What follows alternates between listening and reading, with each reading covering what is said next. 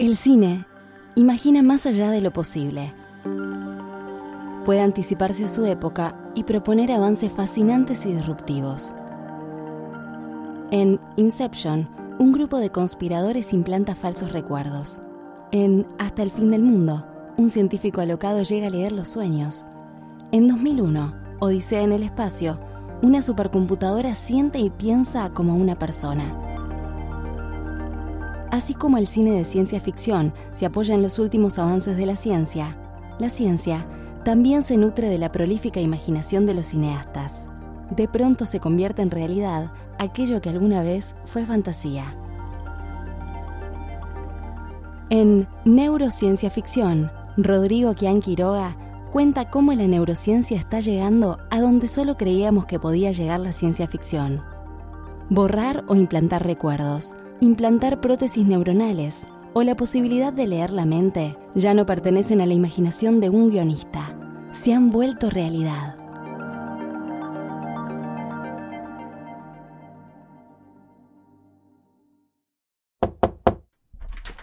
Vení, vení, pasá. Esto es No Ficción, el podcast de libros de Penguin Random House Grupo Editorial. Gracias por acompañarnos. En no ficción leemos con vos. Te invitamos a descubrir nuevos mundos. Un viaje sin escalas de la mano de los autores más reconocidos.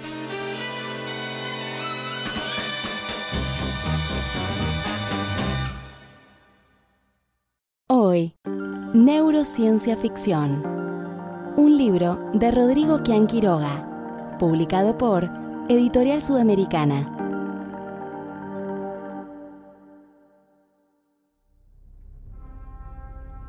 A medio siglo de su estreno, 2001 sigue siendo considerada por muchos la película más lograda del cine de ciencia ficción.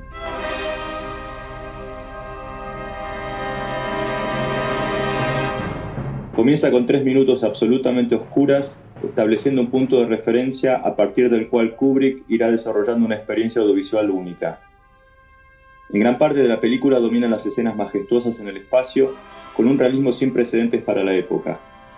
Rompiendo con una línea argumental estereotipada, las escenas van acompañadas por música clásica y una casi absoluta falta de diálogos, en donde se imponen los planos que se mantienen eternamente y que dan lugar a una cadencia extremadamente lenta que evoca el ritmo de acontecimientos a falta de gravedad.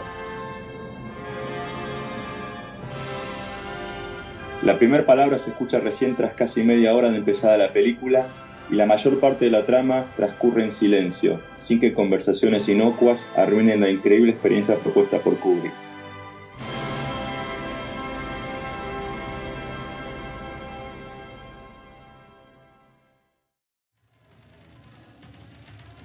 Más allá del realismo y la belleza de estas escenas, la película trasciende por otro motivo.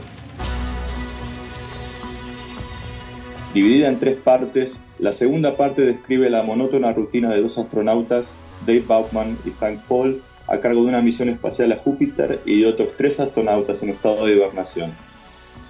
Aunque por lejos, el personaje que se roba la película es el sexto miembro de la tripulación, HAL 9000, una supercomputadora representada por una voz monocorde y pausada y una lente de color rojo. El gran logro de Kubrick es el de convencer al espectador de que esa luz roja es un ser sintiente, con sus emociones, miedos e intereses.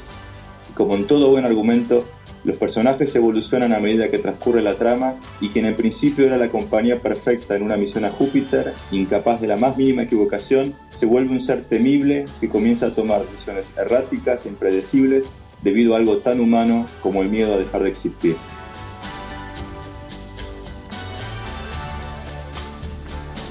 En abril de 1968, un año antes de que el hombre pisara la luna, Stanley Kubrick estrenó su monumental 2001, Odisea del Espacio, la cual escribió junto a Arthur Clarke, el renombrado autor de ciencia ficción que poco después publicaría una novela con el mismo nombre.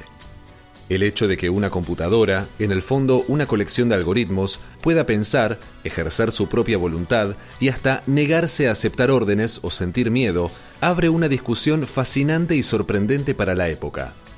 En los años 60 comenzaban a desarrollarse las calculadoras electrónicas y las primeras computadoras personales recién aparecerían a mediados de la década de los 70 Sin embargo, la genialidad de Kubrick y Clark en vislumbrar el futuro de las computadoras tuvo un sostén científico extraordinario.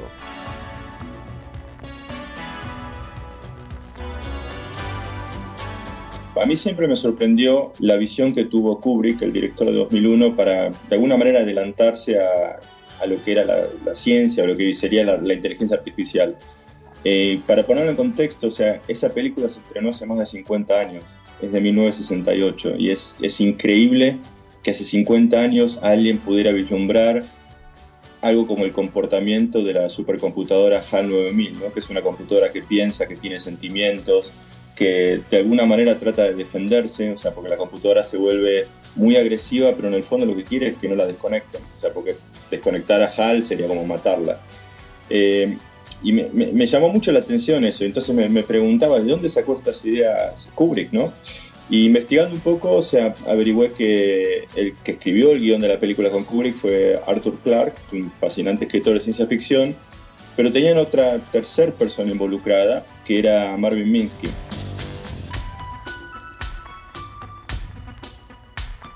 Ellos se juntaron varias veces eh, y pensaron así como cómo sería el futuro, ¿no? Cómo sería, qué podría ser una computadora.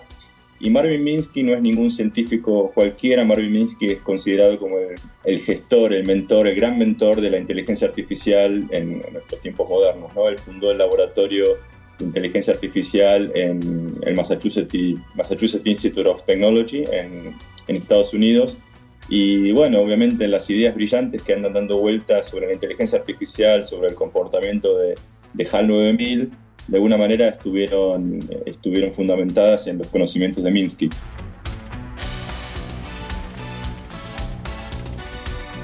Minsky considera la inteligencia como la capacidad de resolver problemas difíciles, que a su vez pueden ser segmentados en una colección de procesos más sencillos y mecánicos, llamados agentes, los cuales no requieren pensamiento o conciencia. Por ejemplo, el proceso de tomar una taza de té involucra agentes que se ocupan de agarrar la taza para que no se caiga, otros que la mantienen balanceada para no derramar el té, agentes que dan la sensación de sed y que llevan a la persona a querer beber, y agentes involucrados en los movimientos motores para llevar la taza a la boca. Considerando que una máquina puede realizar estos procesos sencillos e inconscientes, Minsky argumenta que en principio no hay diferencia fundamental entre la inteligencia de un humano y la que podría llegar a tener una computadora. En otras palabras, y citando al científico, no hay una diferencia clara entre la psicología y la inteligencia artificial, ya que el cerebro es en el fondo una máquina.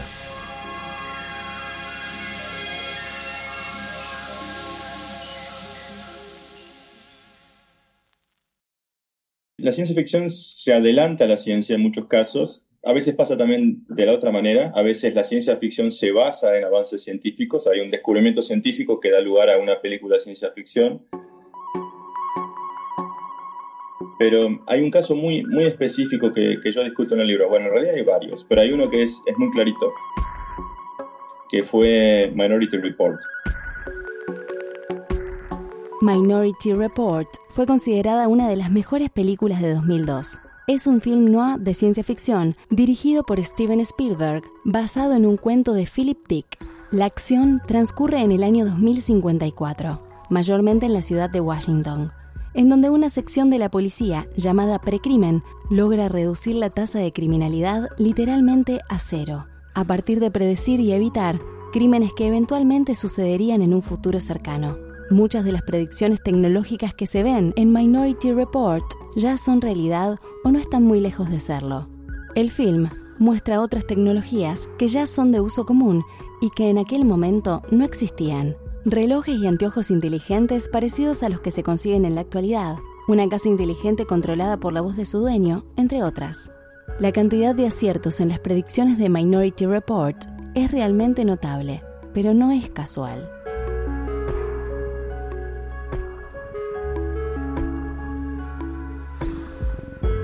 Antes de filmar la película, Spielberg juntó a muchos líderes de tecnología en distintas áreas en un hotel en California. Estuvieron tres días discutiendo básicamente cómo sería el futuro.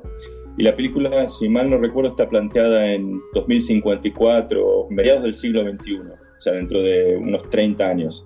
Y esta película fue de, fines del, siglo pasado, ¿no? O sea, fue en 1999, 2000. Y básicamente en la película se ven cosas que en ese momento nos resultaban increíbles, ¿no? Como que Tom Cruise está manipulando una pantalla, o sea, moviendo datos de un lado para otro solo con, solo con movimientos de sus dedos, no de sus manos. Y eso ya hoy día no nos sorprende, ¿no? Porque mi iPad tiene todos esos objetos de mi mano con los gestos de mis dedos. Puedo agrandar una imagen, puedo moverla para otra pantalla, puedo hacer exactamente todo lo que hacía Tom Cruise. Y un poco, o sea, estos avances que en Minority Report eran ficción, eran ciencia ficción, bueno, de alguna manera la tecnología fue como recogiendo el guante y mucha gente se puso a ver, bueno, a ver cómo podemos hacer esas cosas que, que son fabulosas, ¿no? También en Minority Report tenés autos autónomos, o sea, Tom Cruise se sube su auto y su auto lo lleva automáticamente de un lado a otro y eso es algo que hoy día ya está muy avanzado.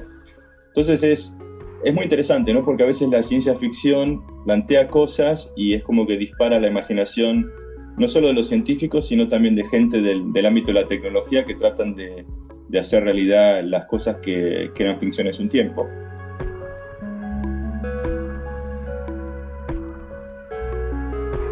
Esa retroalimentación entre visionarios imaginando un futuro posible y emprendedores abocados a volver realidad esas predicciones hacen de hecho casi imposible vislumbrar cómo viviremos en unos años.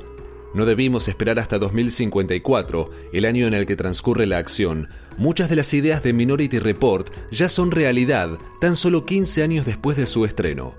Lo que nos lleva a la pregunta, ¿podremos predecir el comportamiento de las personas?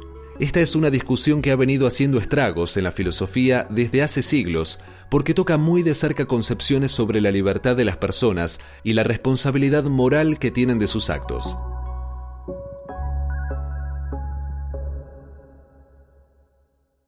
Hacemos una pausa. ¿Sabes qué es un audiolibro? Es un libro que podés escuchar el mismo libro que lees en papel, pero leído por un locutor para que lo puedas disfrutar mientras haces otra cosa. Por primera vez podrás leer cuando manejas tu auto, cuando lavas los platos o cuando especulas sobre cómo serán los audiolibros del futuro. No Ficción te ofrece 20% de descuento en la compra de tu primer audiolibro. Solo ingresa en audioteca.com, audioteca con K Elegí cualquier libro de Penguin Random House e ingresé el código no ficción. Todo junto. Te dejamos los links en la descripción de este episodio. Listo, nunca pares de leer.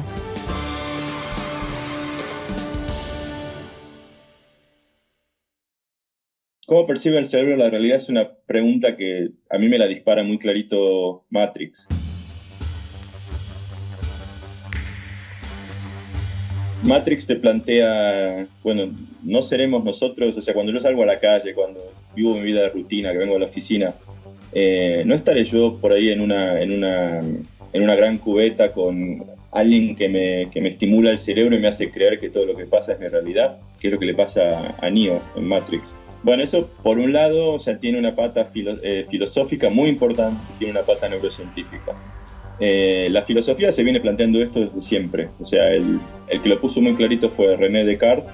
Eh, y René Descartes se planteó si todo lo que estamos viendo, si todo lo que sentimos, eh, no será una pergeniación maléfica de un genio diabólico. O sea, si no hay un genio que de alguna manera tenga el poder de hacernos creer que estamos viviendo lo que vivimos en que en realidad no estamos viviendo. Eso se llama el genio diabólico de Descartes.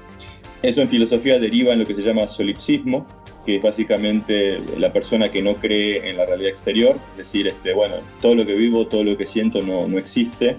Sin embargo, hay, hay un filósofo muy importante llamado Wittgenstein que da argumentos para tratar de refutar la idea del solipsismo y de que la realidad exterior en realidad existe. Eh, otro gran filósofo contemporáneo, que hace poquito en Argentina, eh, llamado Dan Dennett, también da argumentos muy, muy fuertes tratando de negar la posibilidad de que la realidad exterior es inexistente. Eso también te dispara la discusión en neurociencia, ¿no? porque en neurociencia sabemos que hay, hay estudios muy importantes, o sea, muy, muy conocidos, en donde, por ejemplo, un neurocirujano eh, estimulaba distintas áreas del cerebro, o sea, testeando un paciente epiléptico antes de hacer una cirugía, eh, y podía disparar este, distintos tipos de comportamientos. O sea, a partir de la estimulación eléctrica, él podía a veces disparar memorias incluso.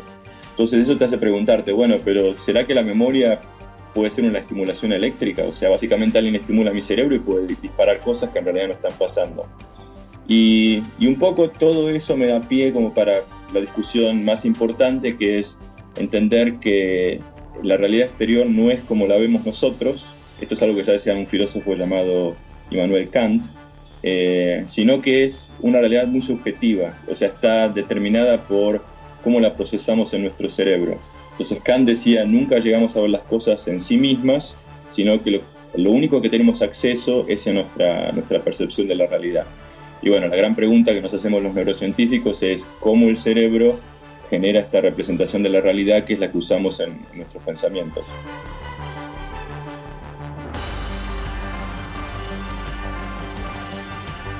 La idea subyacente en Matrix no solo se remonta a las raíces del movimiento cyberpunk, sino que va mucho más atrás en el tiempo.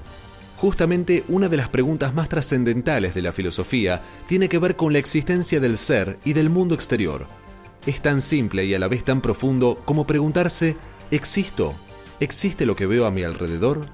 En el libro 7 de la República, Platón plantea su famosa alegoría de la caverna, un grupo de personas viven encadenadas en una caverna y solo pueden ver las sombras de lo que acontece detrás de ellas. Para esta gente dichas sombras son su única realidad, ya que no pueden vislumbrar aquello que las genera. De esta manera, Platón argumenta que solo vemos manifestaciones de la realidad, pues la realidad en sí misma está más allá de nuestra percepción. Esta concepción filosófica, conocida como realismo platónico, afirma la existencia de una realidad universal, para Platón, la tarea del filósofo es hacer uso de su razón para acceder a la realidad exterior a partir de las distintas manifestaciones que le llegan a través de los sentidos.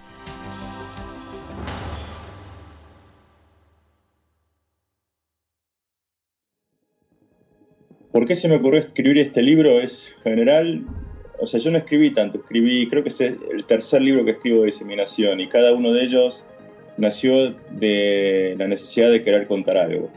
Eh, y en este caso específico era pensar un poco en las cosas que están pasando en neurociencia y en la reacción de la gente a la que se las contaba, ¿no? gente común que no son científicos a las que se las contaba y que decían, ¿en serio existe eso?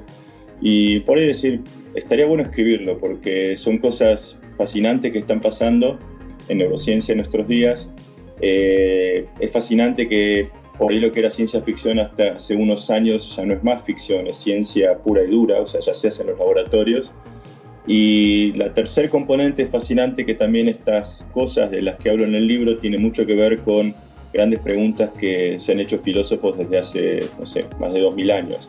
Entonces era un poco el, combo del libro, ¿no? Neurociencia por un lado, la, descripción de los últimos avances de la ciencia en, en el estudio del cerebro, toda la historia de ciencia ficción que a mí me parece fascinante porque me encanta la ciencia ficción y también como esto de alguna manera eh, abarca preguntas, grandes preguntas de la filosofía.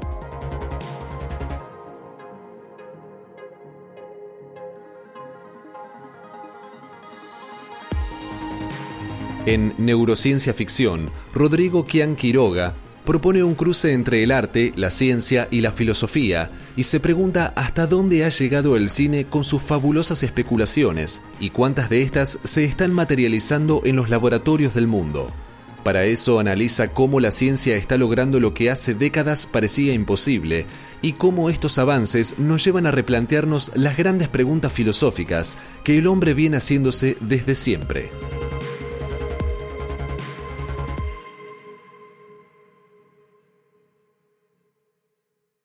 ¿Qué sonidos me vienen a la cabeza cuando pienso en neurociencia ficción? No sé, ahora mismo se me ocurre el silencio, o sea, silencio que duró muchísimo tiempo en 2001, Odisea del Espacio, donde se ven solo las imágenes, el silencio del espacio, porque en el espacio exterior no existe el sonido, o sea, es todo silencio, silencio absoluto. Y por otro lado, no puedo evitar, o sea, cuando pienso en ciencia ficción, se me viene a la cabeza El lado oscuro de la luna, el disco de Pink Floyd.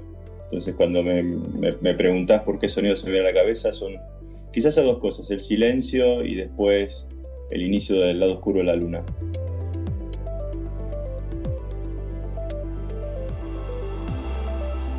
Rodrigo Kian Quiroga estudió física en la Universidad de Buenos Aires. Trabajó en los departamentos de neurofisiología y epilepsia de Fleni. Hizo un doctorado en matemática aplicada en la Universidad de Lübeck, Alemania.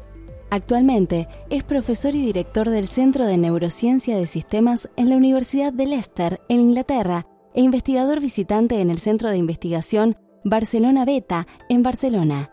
Ha tenido posiciones de profesor visitante en la Universidad de California de Los Ángeles, la Escuela Internacional de Estudios Avanzados de Trieste, Italia, y la Universidad de Buenos Aires. Sus trabajos sobre percepción y memoria en el cerebro humano han sido publicados en cuatro libros y en más de 100 artículos publicados en las más prestigiosas revistas científicas. Su descubrimiento de neuronas en el cerebro humano, que representan conceptos, las llamadas neuronas de Jennifer Aniston, fue calificado por la revista Discover como una de las 100 mejores historias científicas en 2005. Entre otras distinciones, obtuvo el premio al investigador joven por la Sociedad Americana de Epilepsia, el premio al mérito en la investigación científica por la Sociedad Real de Inglaterra y fue seleccionado por el Consejo de Investigación de Ingeniería y Física y la Real Academia de Ingeniería como uno de los 10 científicos líderes en ciencia e ingeniería del Reino Unido.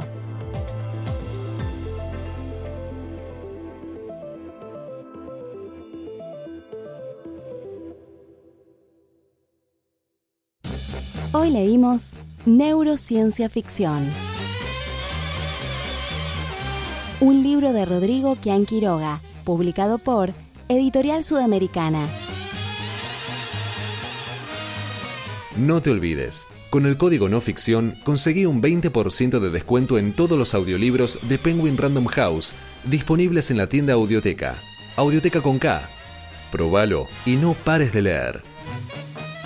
Si te interesó esta propuesta, también te recomendamos Einstein para Perplejos, de José Edelstein y Andrés Gomberov, un absorbente y entretenido conjunto de ensayos sobre la vida y obra del mayor físico de la historia.